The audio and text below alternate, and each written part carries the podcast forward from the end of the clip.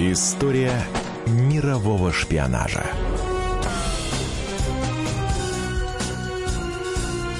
На радио «Комсомольская правда». Мы продолжаем цикл программ о советской разведке. Следующие 30 минут речь пойдет про двух агентов так называемой «Кембриджской пятерки» — Дональде Маклейне и Гае Бёрджесе. Об их захватывающей, полной приключений и в то же время трагической жизни рассказывает Николай Долгополов, заместитель главного редактора «Российской газеты», историк спецслужб, автор множества книг, в том числе недавно вышедшей, которая называется «Легендарные разведчики 2». Часть первая. Про тех самых двух членов кембриджской пятерки Дона Маклейна и Гая Бёрджеса, которые э, жили в Советском Союзе, вынуждены были проработав долгие-долгие годы на советскую разведку, бежать в Советский Союз. И оба жили здесь довольно долго, оба скончались здесь. Но вы знаете, насколько разная жизнь была у этих двух людей. Я бы все-таки начал бы с Дона или Дональда Маклейна, сын министра британского. Он пришел в советскую разведку абсолютно добровольно. Годы пока не точно установлены, но мы можем сказать 1932, допустим, 33. Если уж говорить о том, кто его завербовал, то такой прямой вербовки не было, но можно сказать, что с подачи а, руководителя Кембриджской пятерки Кима Филби Досье. Ким Филби, негласный лидер кембриджской пятерки, занимал высокие посты в британской разведке Ми-6, возглавлял отдел по работе против СССР – это позволило ему информировать Москву о всех наиболее значимых шпионских операциях противника. Дональд Маклейн, сын аристократа, он окончил все тот же Кембридж, естественно, как это понятно из кембриджской пятерки до названия, был блестящим студентом. У него с детства, вот несмотря на аристократическое такое происхождение, выработалось очень критическое отношение к британскому истеблишменту. Видимо, потому что он видел, насколько изменяют тем идеалам, в которые он верил, а верил он в идеалы социалистические, скажем так, сначала, леволиберальные люди, состоящие в партии Лейба, либо лейбористы, он считал их предателями и собирался даже вступить в Компартию Великобритании, от чего его моментально предостерегли советские товарищи. Ему было приказано уйти в тень, потому что разведка всегда очень боится работать с коммунистами, очень. И случай с Маклейном а, не был исключением. Маклейн а, начал делать блестящую карьеру. Ему предложили две стороны. Во-первых, английская, а во-вторых, советская, сделали два предложения. Оба этих предложения совпали. А не пойти ли вам в Foreign Office, то есть Министерство иностранных дел? Это было очень а, выгодное предложение с точки зрения советской разведки, которое Маклейн моментально принял. И очень быстро он сделал фантастическую карьеру. Вскоре а, молодой дипломат Маклейн, который немало уже сведений передал из форин-офиса своему советскому куратору, он отправляется в Париж. Что он передавал куратору? Он передавал куратору о том, как относится Великобритания к предложениям Советского Союза о том, чтобы выступить единым фронтом против Гитлера. Он рассказывал о том, как Гитлер готовится к войне с Советским Союзом, потому что американская и английская разведка уже в то время довоенная перехватывала масса материалов из гитлеровских секретных донесений. И они попадали, вольно или невольно, к Маклейну. Маклейн их передавал. А Маклейн рассказывал, на чьей стороне будет в случае начала конфликта Британия. Подчеркивал, что Британия не собирается воевать с Советским Союзом, как это думал товарищ Сталин, а будет воевать с немцами, с фашистами. И вот здесь роль Маклейна очень велика, потому что он был среди тех, кто передавал именно не то, что хотел услышать Сталин, а он передавал правду. За хорошую работу не на советскую разведку, а в форин-офисе его пригласили а, работать на мелкой, но достаточно такой чувствительной должности в посольство Великобритании в Париже. И в Париже появился источник, который, представляете, мог передавать материалы о двух странах. В то время он а, был а, неоценимо ценным источником, и со своей работой он справлялся блестяще, настолько, что для Маклейна, для того объема сведений, которые он передавал, потребовался человек, который мог бы помочь ему эти сведения обработать и передать. И вот э, появилась одна прекрасная девушка, которая передавала вместе с Маклейном все эти данные. Он встречался с ней на частной квартире. Отношения из э, чисто дружеских перетекли в несколько иную стадию. Они любили друг друга. Но это не смущало абсолютно никого, потому что, ну что тут вообще, неженатый человек, симпатичный англичанин, э, живет э, маленькой квартирке и остается очень часто ночевать в ней. И его спутница очень хороша собой, они любят друг друга. А, никаких подозрений. Маклейн предсказывал довольно безапелляционно, что если Франция вступит в войну с фашистской Германией, она не продержится э, ну, больше месяца, полутора месяцев. Не верили этому ни в Москве, ни, конечно же, не верили в Лондоне, потому что французская армия считалась очень сильной. И вот когда началось это наступление немцев на Францию, которое продлилось вообще буквально несколько недель, то Маклейном в Лондоне восхитились. Вот как этот молодой секретарь, всего лишь секретарь посольства, сумел это предугадать. Но еще больше восхищения вызвал подвиг Маклейна, потому что там, во Франции, он успел разойтись со своей связной и жениться на прекрасной американке, поддерживавшей Маклейна в его работе на Советский Союз. Доказано полностью, что жена Маклейна, она знала о том, что Маклейн работает на советскую разведку. И вот в последний день, уже тогда, когда немцы были на подступах к Парижу, Маклейн совершил свой подвиг во имя Великобритании. Посольство Великобритании бежало. Маклейн вывез весь секретный архив посольства Великобритании в Лондон. И, конечно, в Лондоне э, этот подвиг оценили. Маклейн получил повышение. Он стал в Англии курировать отношения со многими странами союзной оси. Нам он сообщал, что Англия, например, не собирается вот так просто после войны уступать территорию Польши Советскому Союзу. Он писал правду о правительстве Сикорского, это польского премьера, которое вело сначала якобы дружелюбную, а потом подпольно очень враждебную политику к Советскому Союзу.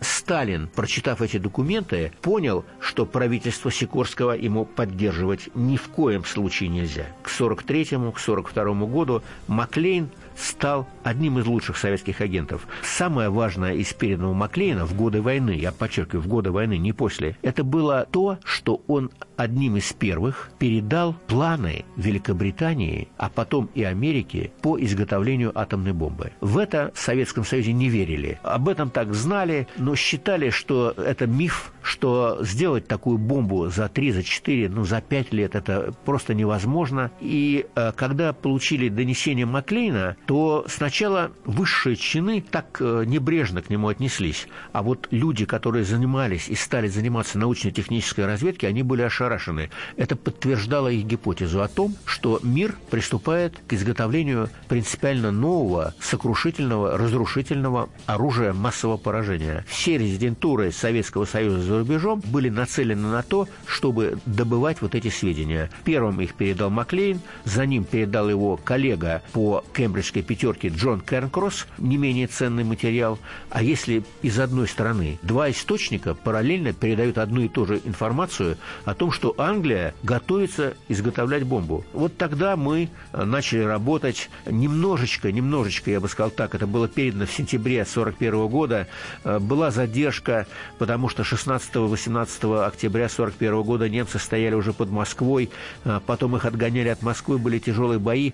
Но, скажем так, в конце конце 42 года, может быть, там в начале 43-го уже начались серьезнейшие работы над атомной бомбой. И я бы сказал, что вот эти работы пробудил к ним интерес Маклейн. Тем более Маклейн вдруг неожиданно передал еще одно сообщение. Он сказал, что англичане переоценили свои силы, и им в одиночку атомную бомбу не изготовить. Уже требовались миллиарды и миллиарды на это. Ну, в то время это были миллионы и миллионы. И что-то не пошло. И вот что это не пошло, очень интересовало советскую разведку, оказалось, что э, просто не хватало ресурсов. И тогда, и Маклейн об этом подробно написал, лучшие британские ученые, атомщики, были отправлены со специальной миссией в Америку, где они в Лос-Аламосе, в секретной лаборатории, стали работать вместе с американцами.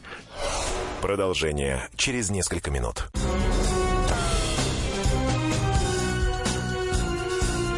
История мирового шпионажа. Здравствуйте, друзья! Это новая программа на радио «Комсомольская правда», которая называется «Подзарядка». С вами Вероника Борисенкова. И Сергей Краснов. Подзарядка – это заряд самой необходимой информации для того, чтобы начать новый день вместе с нами. Мы работаем по будням с 7 до 11 по московскому времени. На подзарядку становись. История мирового шпионажа.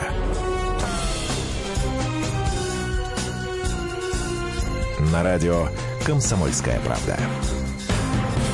Мы продолжаем цикл программ о советской разведке. Следующие 30 минут речь пойдет про двух агентов так называемой «Кембриджской пятерки» — Дональде Маклейни и Гае Бёрджесе. Об их захватывающей, полной приключений и в то же время трагической жизни рассказывает Николай Долгополов, заместитель главного редактора «Российской газеты», историк спецслужб, автор множества книг, в том числе недавно вышедшей, которая называется «Легендарные разведчики 2». Часть вторая. Маклейн, он пошел еще дальше. Его послали не куда-нибудь, а в США, в посольство в Великобритании в США, причем уже не кем-нибудь, а он был советником. И советник Маклейн, э, помимо других дел, отвечал за атомное сотрудничество между Штатами и Англией. Значит, Великобритания, Англия, Канада, Штаты. Вот Великобритания все части Великобритании. Канада в то время мощная страна, где было, кстати, очень немало советской агентуры. Ну и Лос-Аламос, и Оук-Ридж, и другие центры, где изготовлялись, э, скажем, такие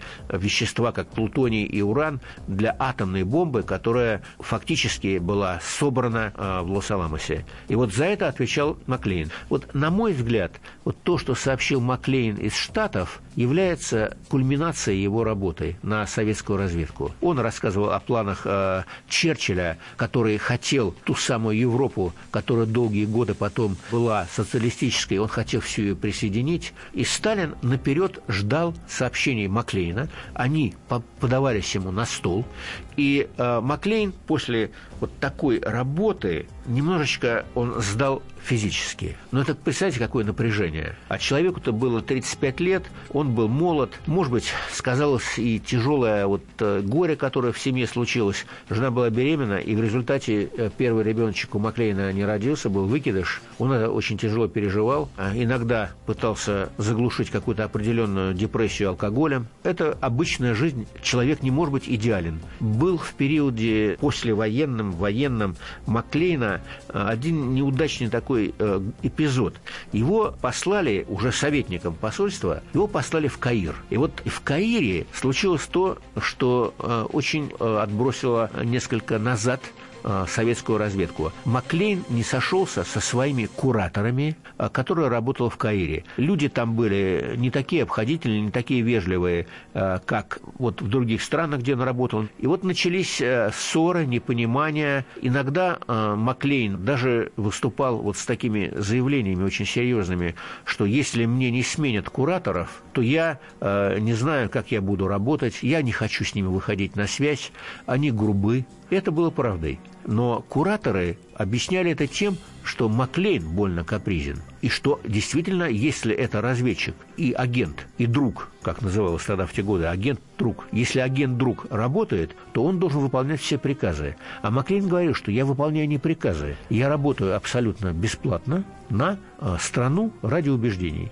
Э, тем не менее, вот знаете, в конце войны всей Кембриджской пятерки, всем пяти, Сталин высочайшим своим указом присвоил пенсию пожизненную. Она называлась так – пожизненная пенсия за выполнение особо секретных заданий. Она была очень большой по тем временам. И все пятеро, не сговариваясь, они это не обсуждали между собой, своим кураторам написали записки, что мы от этой чести отказываемся, потому что мы работаем совсем не за деньги. Мы-то работаем за идею, нам эта пенсия не нужна. И мы хотим, чтобы эта пенсия, вот, которая нам уже положена, да, чтобы она шла в фонд Красной Армии, пусть покупает то, что нужно Красной Армии для победы над врагом. Но, понимаете, пять человек, не сговариваясь, вот это вот написали.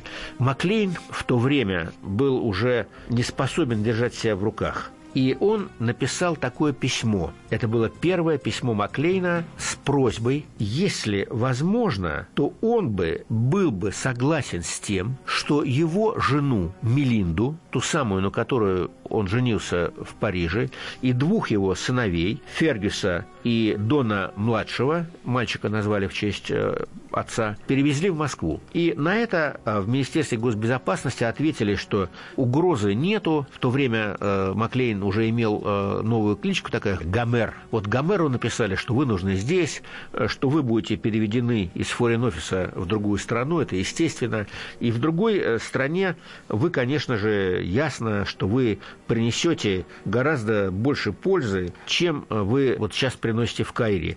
Ну, так и произошло. И вот здесь э, начинается тяжелая страница в жизни не только Маклейна, но и, может, всей советской разведки, потому что э, после войны в Канаде изменил вроде бы мелкий сотрудник, э, ну, скажем так, шифровальщик. Но шифровальщик самое охраняемая и самая засекреченная, кроме нелегала, конечно, профессия в любой разведке мира. Потому что шифровальщик знает все. И вот если такой человек изменяет, он забрал все шифры, он забрал все коды, представляете, сбежал.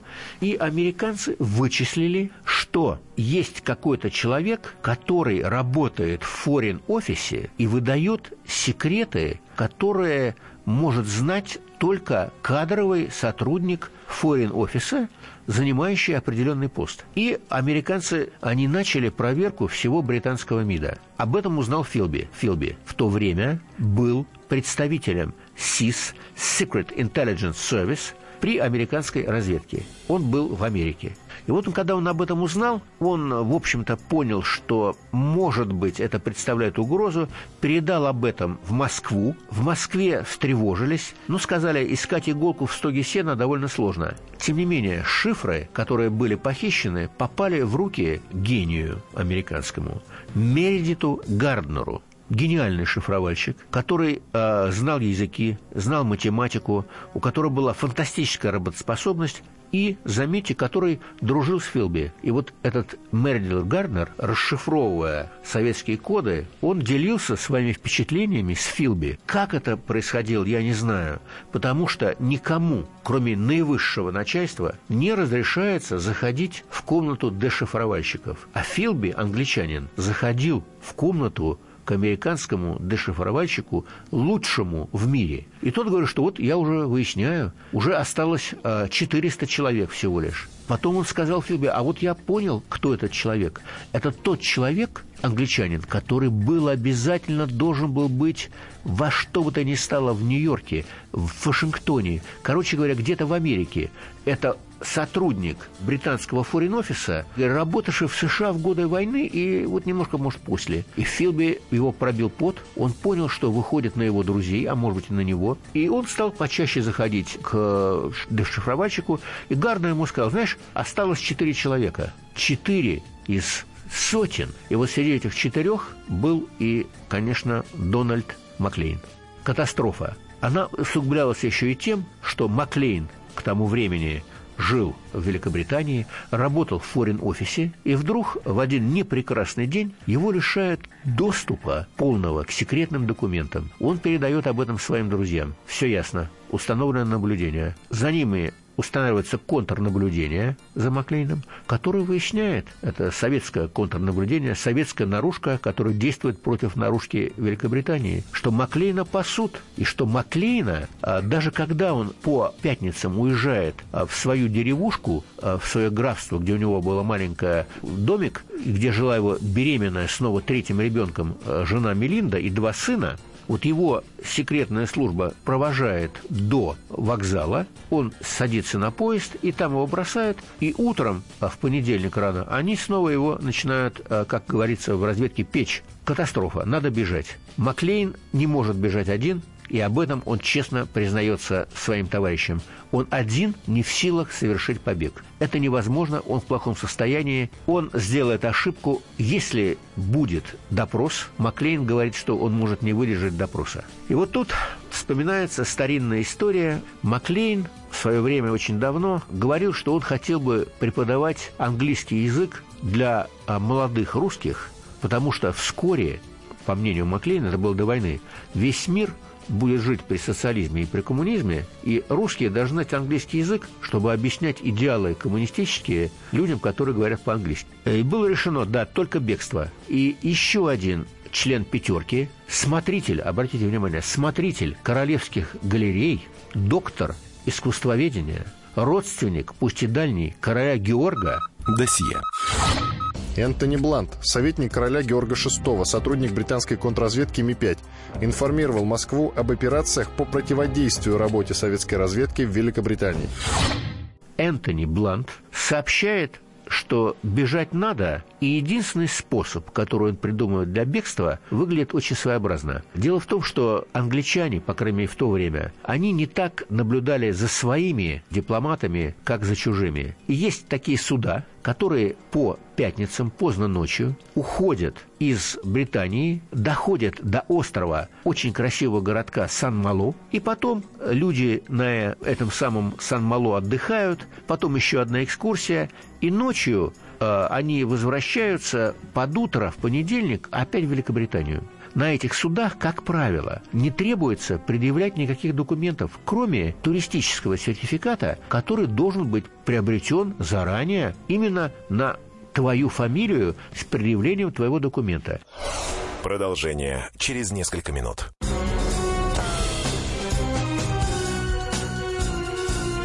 История мирового шпионажа.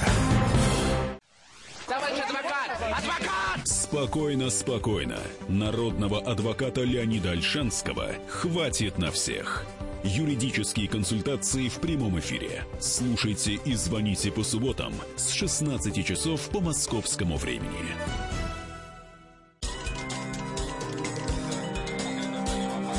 История мирового шпионажа.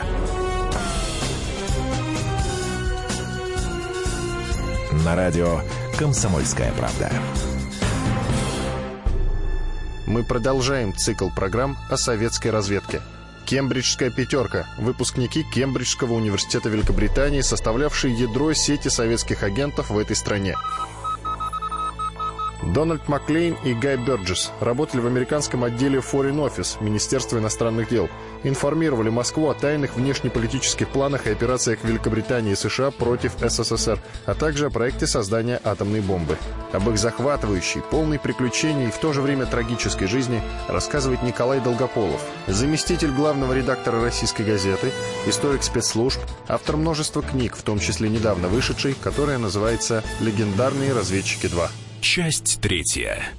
Когда было понятно, что сам Маклейн не сможет сбежать, что это просто невозможно физически. Он был в очень плохом состоянии, он мог выдать всех. Решено было отправить ему на поддержку в помощь его друга Гая Борджеса. Гай Борджес – прекрасный дипломат, первый из пятерки, который проник в Secret Intelligence Service. Он был и журналистом, и аналитиком, он был и радиокомментатором, он был кем угодно, он был потрясающим другом, он был человеком необычной э, сексуальной ориентации в ту пору. Это было так довольно... Не каралось, но так даже в Англии на это смотрели так несколько не одобряюще, но и не сходительно.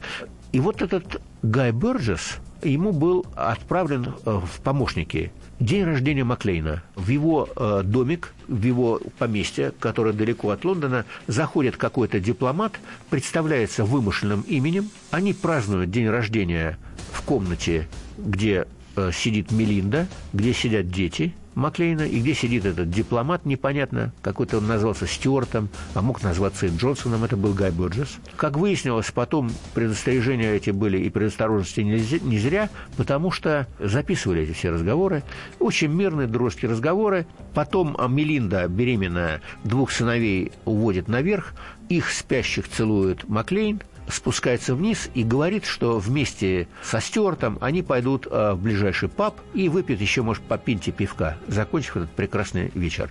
Э, Мелинда их отпускает, и здесь начинается гонка потому что оба, меняя друг друга, ведут машину с бешеной скоростью до ближайшего порта, видят, как корабль отдает швартовые, их корабль, который уходит во Францию, бросают свою машину на пристани, им скидывают снова трап, они заходят на корабль, и они появляются в Сан-Мало. В Сан-Мало они не смотрят достопримечательности, а уезжают из Сан-Мало в другой э, город, в Рен. Э, из Рена на такси в Париж, из Парижа в Женеву, из Женевы они э, на самолете летят в Чехию. Из Чехии этот самолет прямиком идет в одну из скандинавских стран. Они летят по билетам на свою фамилию. Страшный риск. Быть может, их уже ищут по всему миру. В Чехии на аэродроме их встречают люди из советского представительства. Это, конечно, разведчики. И они говорят о том, что вот, пожалуйста, вы пропускаете этот самый самолет, в чем были уверены, конечно же, и Маклейн, и Борджес. Вот вам билет на самолет до Москвы. Но перед отъездом Ким Филби очень серьезно говорит с Борджесом. И это рассказывал мне не кто-либо, а жена Кима Филби, Руфина Ивановна Пухова Филби. И он говорит ему, Гай, если ты вдруг сейчас поедешь с Маклейном и исчезнешь, то ты подводишь меня, потому что когда ты работал э, дипломатом в Америке, все знали, что я, чтобы удержать тебя от приступов пьянства, я тебя поселил в своей квартире. Все знают, что мы ближайшие друзья. Ты подведешь меня, моя карьера закончится. А между прочим, Ким Филби в то время претендовал на то, чтобы стать разведчиком не только высочайшего класса, но и начальником всей Secret Intelligence Service. Бержес клянется, что этого не будет. Он просто действительно проводит а, Маклейна, что очень нужно и необходимо. Может быть, даже он доедет до а, Праги. Может быть, даже так. Сдаст его на, ру, на руки советским или чехам, и после этого возвращается в свой Лондон. Все было рассчитано. И вдруг Маклейн меняет маршрут. Он летит в Москву. И утром выясняется, что вот этот побег, который затеял Маклейн, он был совершенно обоснован, потому что на утро, на 10 часов, а, Маклейн вызывался для дачи показаний в Secret Intelligence Service. Представляете, как вовремя они сбежали. А, никто не знал, что они в Москве сразу стали допрашивать Мелинду. Мелинда сказала, что, вы знаете, бывает так, что муж загуливает, и я не удивляюсь тому, что он вот с этим Стюартом взял и побежал, и выпил там по кружке пива. Может, потом они куда-то продолжили, уехали. Ну, он придет, он где-то будет здесь. А Foreign Office приходили телеграммы из самых разных стран мира.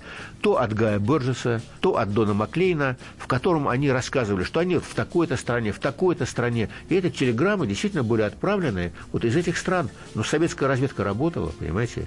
Это была не самая сложная часть работы. А они были в Москве. И вот э, этот московский период, э, если уже, может, пришло время о нем рассказать, он был очень тяжелый. В Москве их встречают, э, их благодарят – и Борджес ожидает торжеств, а Маклейн просто в тяжелейшем состоянии. Вместо этого их отправляют в Куйбышев, ныне Самара, а в то время это город, закрытый для иностранцев. Закрытый для иностранцев город, где никто не говорит по-английски, кроме, может быть, э, двух сотрудников, скажем, э, нашей спецслужбы, которые их опекают. Их селят в разных частях города. Гай Борджес пьет горькую, мечется по городу в поисках неких сексуальных патро... Э, своих партнеров – который очень трудно найти в силу понятных причин того времени. Маклейн, он задумывается над своей жизнью, и он понимает, что никогда больше в жизни ему не вернуться в Великобританию, что он здесь навечно.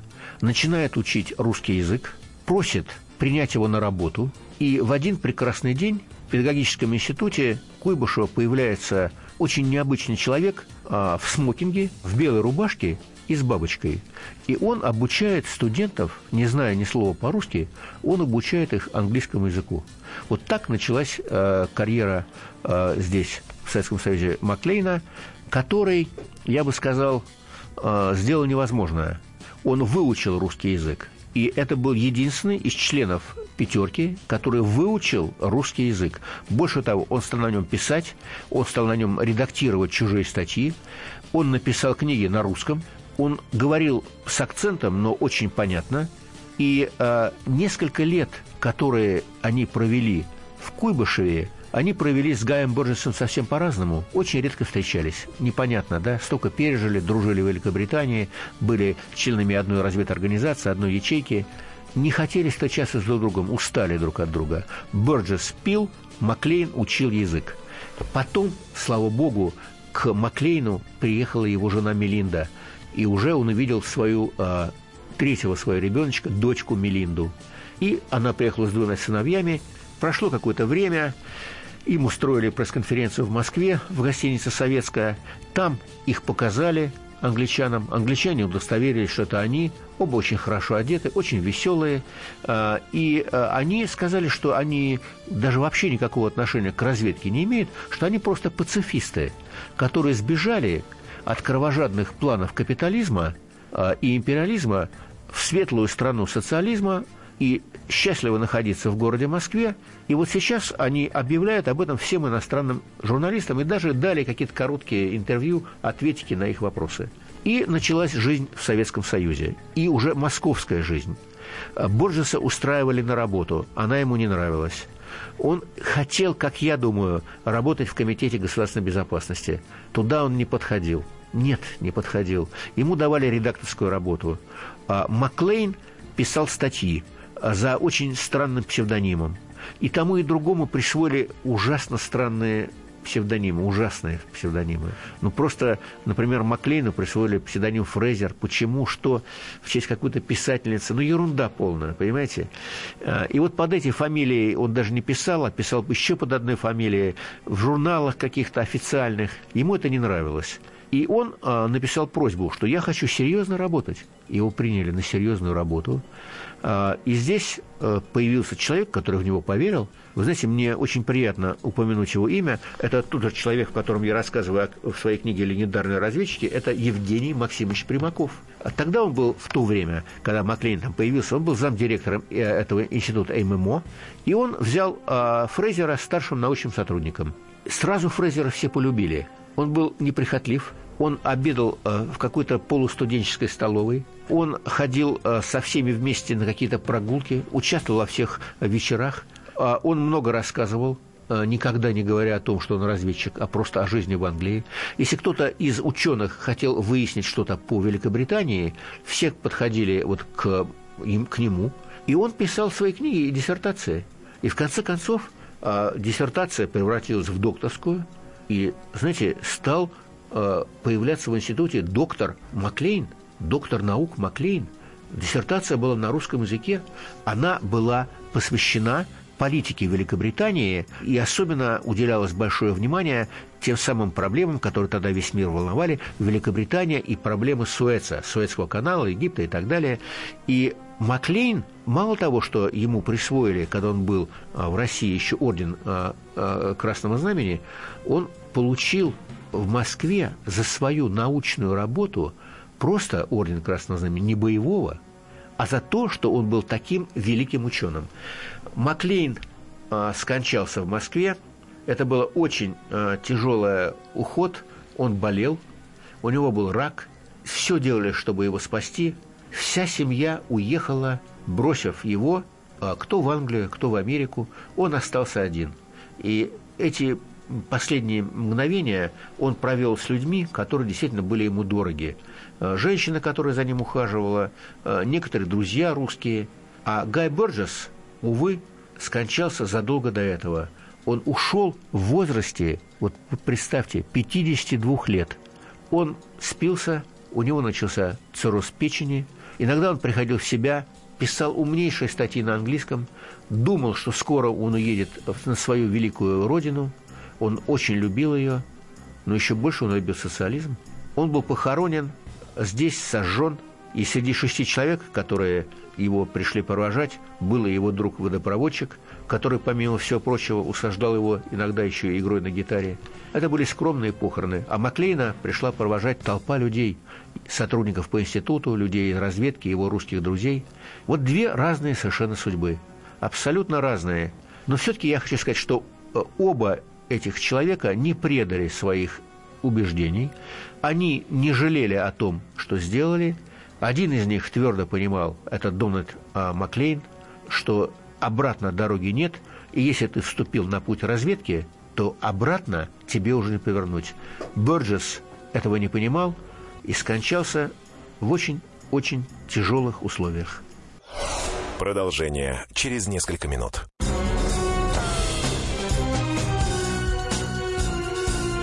История мирового шпионажа. Главное аналитическое шоу страны. Михаил Зинович Юрьев, Михаил Владимирович Леонтьев, Илья Савельев. Это главтема. Они знают, как надо. Мы несем свою миссию выработать мысль о том, как должно быть.